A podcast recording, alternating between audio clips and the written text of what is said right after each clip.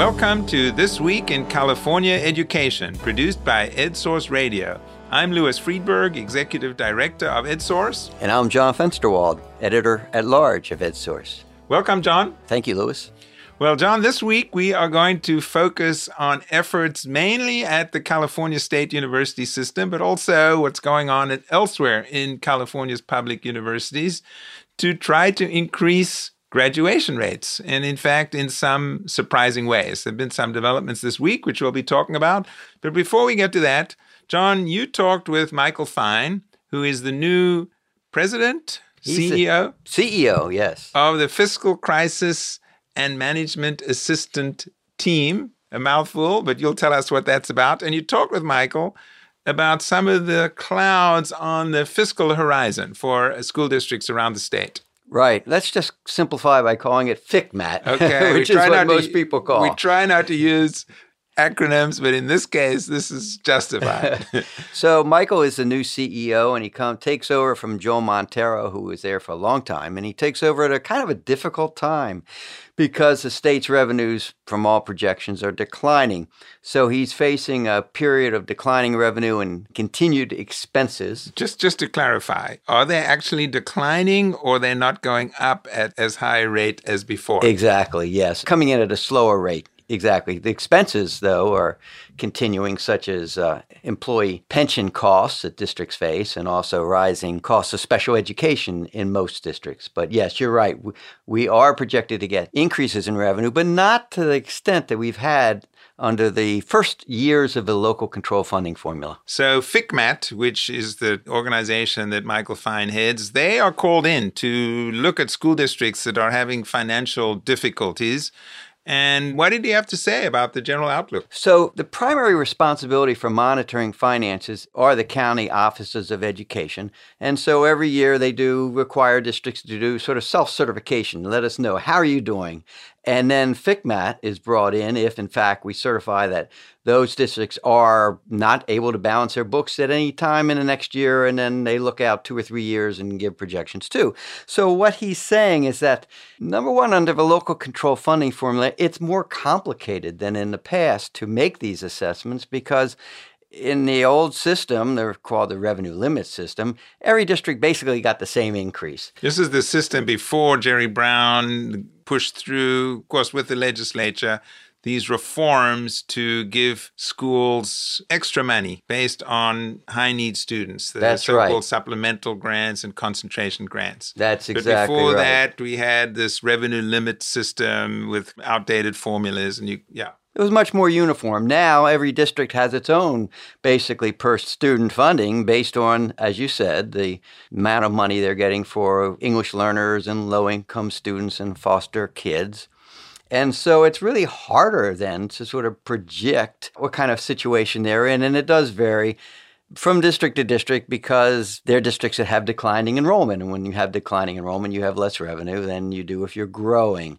And so what he's saying is it really is a time for districts to be really careful about the kinds of commitments they're making, particularly long term commitments, whether it's in staffing or whether it's in salary increases, because we just don't know in the horizon what's going to happen. So I met Michael at a budget conference in San Jose. We sat down and talked, and he explained the situation quite well. So let's listen to what he had to say. We are at the tail end of a fairly dramatic expansion period. And so, what's really going on out there is that we're in transition from working from those fairly significant expansions to a slowing of revenue, year over year revenue growth, while at the same time costs are not necessarily slowing. And so, each district responds to that differently based on their own circumstance. In the new LCFF funding formula, we no longer have an average district, if you will, from a funding perspective. Each are unique based on their demographics with respect to supplemental and concentration. Everybody has the same base. Are they growing in enrollment, which is very few districts? Are they declining in enrollment? And what is the rate of decline or the rate of growth in either case? Creates very different responses to this transition from a district by district. And in some cases, they may be neighbors. We're not talking about one extreme to the other across the state. We're talking about could be a neighbor in, in the same community one that's very stable and doing well and one that's not. John, did Michael Fine from FCMAT have anything else to say that you wanted to share with us? Yeah, there was one interesting thing that stuck out to me. He said about one in five, 20% of the districts are having what they call structural deficits. They never quite dealt with the problems they had at the recession, and then we came into this new system, they got lots of money. One of which is they may be uh, districts with declining enrollment, and yet they kept the same numbers of staff which is now harder to support. And the paradox, of course, is that in California, we have perhaps the fewest adults per students than most states. So we're talking about cutting back Few, staff. Fewest adults, you mean in, in schools or teachers? Right, per, teachers, per, librarians, counselors, and uh, so it's hard to think of them as sort of we're overstaffed. But that's one of the implications that districts will have to deal with, nonetheless, and unless we increase our revenues. Okay, well, thanks for bringing us that interview with Michael Fine. We're going to take a quick break and then we're going to be coming back talking about college dorms.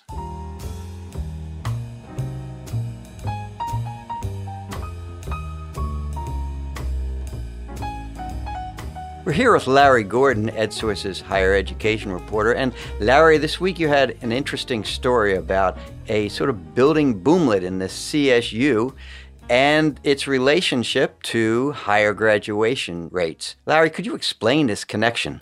Yeah, thanks, Sean. Um, CSU traditionally is a commuter school, and among the 23 campuses, there are a few that have upwards of 40% who live on campus, but most of them really have only about 5 or 10% who live on campus. And the CSU system is really, really trying to raise its graduation rates by doing such things as bolstering advising, trying to add courses, trying to get students on computerized programs that track their majors. But among other things, they decided to really embrace some national studies that show that students who live on campus at least their freshman or sophomore year bond with the school, feel part of it, get more group studying in, and often are on campus in these uh, study groups that are formally created in the dorms. So it shows that those students who at least live for a year in the dorms have better retention, come back as sophomore and juniors, have better graduation rates, and are just more bonded with their education. So that's one of the reasons that certain campuses are building more. The other reason also is really has to do with high rents in some cities in California, particularly San Francisco and San Jose and Oakland. And there, San Francisco has a crazy rental market, which is causing students from San Francisco State to be locked out living anywhere near the campus. Let me ask you, Larry. I think we all know San Francisco has a crazy housing market, but how much of a problem is this in other parts of the state? It's uneven. Certain parts of the states in San Diego, San Jose, high price areas where students are competing with Silicon Valley people and high tech people and just regular families. Um, it's really bad. In other places, it's not. Other places, there is plenty of, of housing. Some of it has gotten expensive.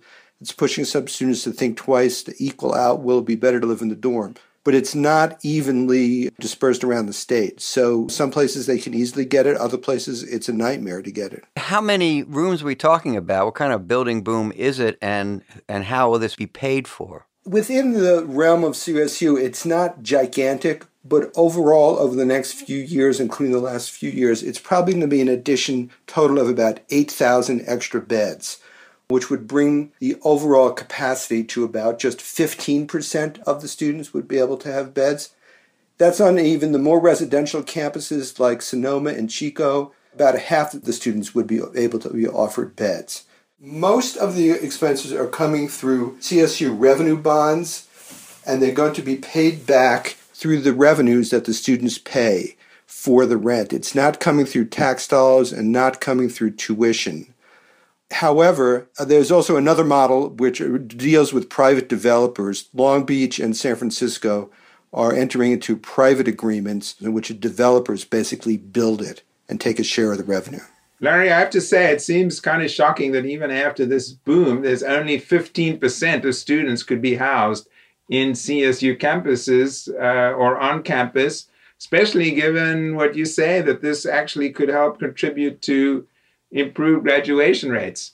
That did surprise me too. I thought it was going to be higher. But then when you really think about the difference between the CSU and the UC, the University of California, University of California traditionally had taken kids who were going to live on campus and students who were coming across the state often, kids from San Diego attending Berkeley, students from Chico coming down to UCLA. The CSU's mission had often been to serve local students, and that meant students who lived at home often, students who transferred from community college, and also a significant portion of older students people who would never live in the dorms, people who have their own kids, or people who are coming back at 32 years old to start. So, so the demographic of the traditional students moving in with mom and dad with boxes from Bed Bath and Beyond does apply to a, a slice of CSU students, but not the majority. But you've also now pointed out this connection to actually improved graduation rates for students who live on campus. I know we've yeah. been looking at all kinds of other strategies to improve graduation rates.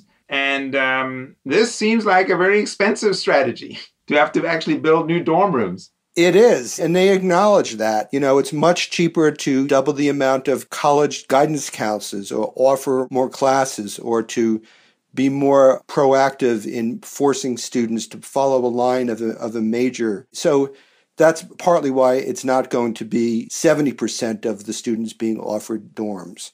And it will be paid for not out of tuition. They keep stressing that this does not affect monies that might go to anything else, to instruction, to healthcare. It's separately bonded or separately dealt with in an agreement with the private developers, and the money that the students pay in rent pay back the bonds. That's the deal. But of course, you know, if something happens and there's low occupancy in a particular building, they could be in trouble. But that doesn't seem to be likely. They seem to be doing a lot of market studies that show they can fill up this new dorm. That was Larry Gordon, EdSource's higher education reporter. So, Louis, speaking of increased graduation rates, one of the issues we've been covering is the struggle to determine how much remediation and math that students need to take once they get into CSU. And there were some developments this week. I wonder if you can tell us what they were. Well, some very interesting developments, but just to set the stage, one of the big stumbling blocks for students at actually all levels of the system, particularly community colleges, but also at CSU, Cal State universities, and also at UC, University of California to a certain extent, is that often students who have to take remedial courses, this is kind of counterintuitive, are actually less likely to graduate because once you're on this remedial track, it turns out it's very hard to get off that track. And often students get discouraged. Often there's like several courses, a sequence of remedial courses that you have to take. And for the students really to stick to these remedial courses without getting college credit in the meantime, discourages a lot of students. So the various systems have been trying to figure out a way to get students through this remedial maze in a way that one makes sure they get the skills, but also doesn't push them out of the system altogether. And reflects, in fact, the degree of math that they will need. So, talking about math, math has been one of the biggest stumbling blocks, actually. And um, one of the things that students have to have mastered by the time they get to Cal State campuses, that one thing you have to have taken in high school is intermediate algebra, often called Algebra 2, now under Common Core math. It could be the Math 3 course. You have to have that. That's one of the A to G requirements that they need to get into CSU. But what the CSU has discovered is often when students get there, they actually haven't really mastered the material, even though they've passed it in high school. Those students take a placement test and then often end up in a remedial class before they can take the regular math classes that they need to graduate. There's a certain set of courses called general education courses that students need to graduate. And this intermediate algebra is just a huge stumbling block. And there's been a lot of discussion over the years that many students, if you're not going on in, in some kind of career path that really needs math or needs algebra, why do you need to master intermediate algebra when you really even have, have taken it in high school and actually passed an intermediate algebra course. So, what CSU announced this week seems very significant that students will no longer need intermediate algebra as a prerequisite to enter certain math courses like statistics, could be personal finance, could be some other quantitative reasoning course that doesn't really need algebra, so that you could go into those courses and then meet your math requirements that way. So you still need to take Algebra 2 in high school, right, to go to CSU. Absolutely. They're just saying you don't need to demonstrate proficiency in the way that they had required it? Yes. And let's be clear this is not, if you are going to be a math major or an engineering major or biology major, you are going to still have to know intermediate algebra. You're going to have to de- demonstrate that proficiency. John Fensterwald, history major, you're okay. yes, if you decide to go back to college, you will be spared uh, intermediate algebra. But Louis, weren't there other developments on this front? Some announcements from the chancellor's office? That's right, John. The chancellor of the Cal State system, Timothy White, issued an executive order. This had actually been somewhat anticipated. This executive order took on a problem with these proficiency tests that a lot of students have to take to decide whether they should be in remedial or developmental classes, which is how people prefer to describe them.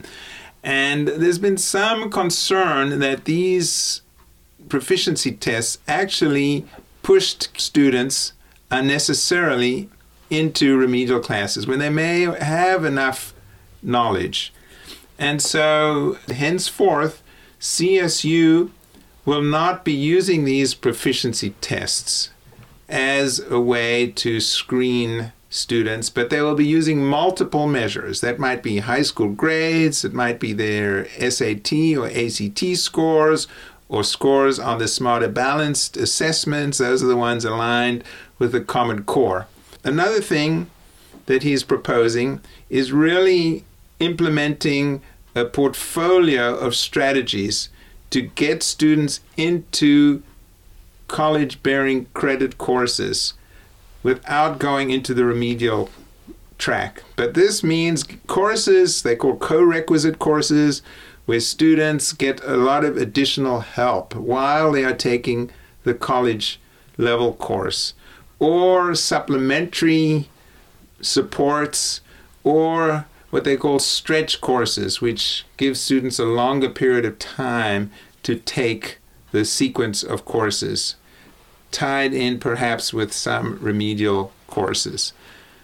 Interesting uh, development. let me take this. Uh, tied in, tied in with some remedial supports. Interesting development.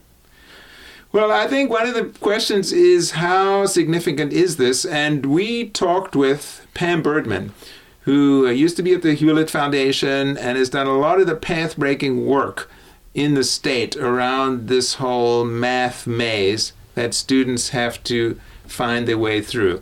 And uh, I asked Pam how significant she thought these developments are. Well, it says to me that CSU is serious about implementing policies that promote student success. They want to make sure their policies aren't inadvertently serving as barriers to success unless it's necessary, unless the student really needs additional remedial coursework, for example. So that is positive. What I would look for is to see how they actually go about implementing these changes and how they monitor the effectiveness of the changes. Multiple measures, for example, there are many, many ways of implementing it. And a lot of research has been done in the community college sector on multiple measures. There's been a lot of experimentation there. And I would hope CSU would do the same in terms of collecting data, looking at different algorithms that might be used, and making sure that whatever they're implementing is the most fair and effective system they can do. That was Pam Burdman. John, as you are well aware, California has three systems of higher education, also K 12. All of these are key to making these reforms work. So I asked Pam to what extent can CSU make these changes on its own without the other systems coming on board. For these changes to be most effective, they ought to be aligned with what's happening in community colleges as well as in CSU. And in fact, all three systems have been implementing reforms in their approach to math readiness. So, actually, these changes that CSU is making are aligned with the direction that community colleges and CSU is moving in. And in fact, this change should remove some barriers that community college transfer students might otherwise face in transferring from community college to CSU. That was Pam Burdman, and we're going to be staying in close touch with Pam as this unfolds. I have to say that these announcements from CSU came out in kind of fits and starts. A lot of unclarity at the moment exactly how this will be enforced. So we are looking for more clarity, and I think a lot of people, particularly high school seniors, exactly, counselors, and others, will be looking for clarity and on when that. we get clarity, we will be reporting it. Well, great. That just about wraps it up for this week in California education. If you'd like to hear more about these and other stories, please go to our website. Please be sure to check out the announcement of our upcoming symposium in October 5th on education for all, serving California's vulnerable children. And if you like what you've heard, please give us a review on iTunes or whatever service you download. Thanks for listening. I'm Louis Freedberg here with John Fensterwald. Our producer is Sarah Tan. See you next week.